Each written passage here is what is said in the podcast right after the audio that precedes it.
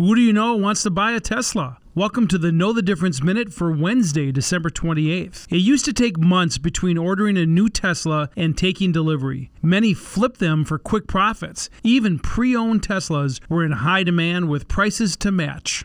Not so much anymore. According to Edmunds, the average price for a used Tesla is down 17%, and they're sitting longer on lots. Regular cars are selling in 28 days, Teslas sit for 50. Is it interest rates, cheaper gas, more competition, or something Elon said? Whatever it is, Tesla is having an awful 2022. But they're not alone. The used car market was super hot when supply chains were tangled. One analyst is describing current conditions as a used car recession. CarMax agrees. Last week, it reported an 86% drop in third quarter profit. I'm Dave Spano from Annex Wealth Management, and that is your Know the Difference Minute.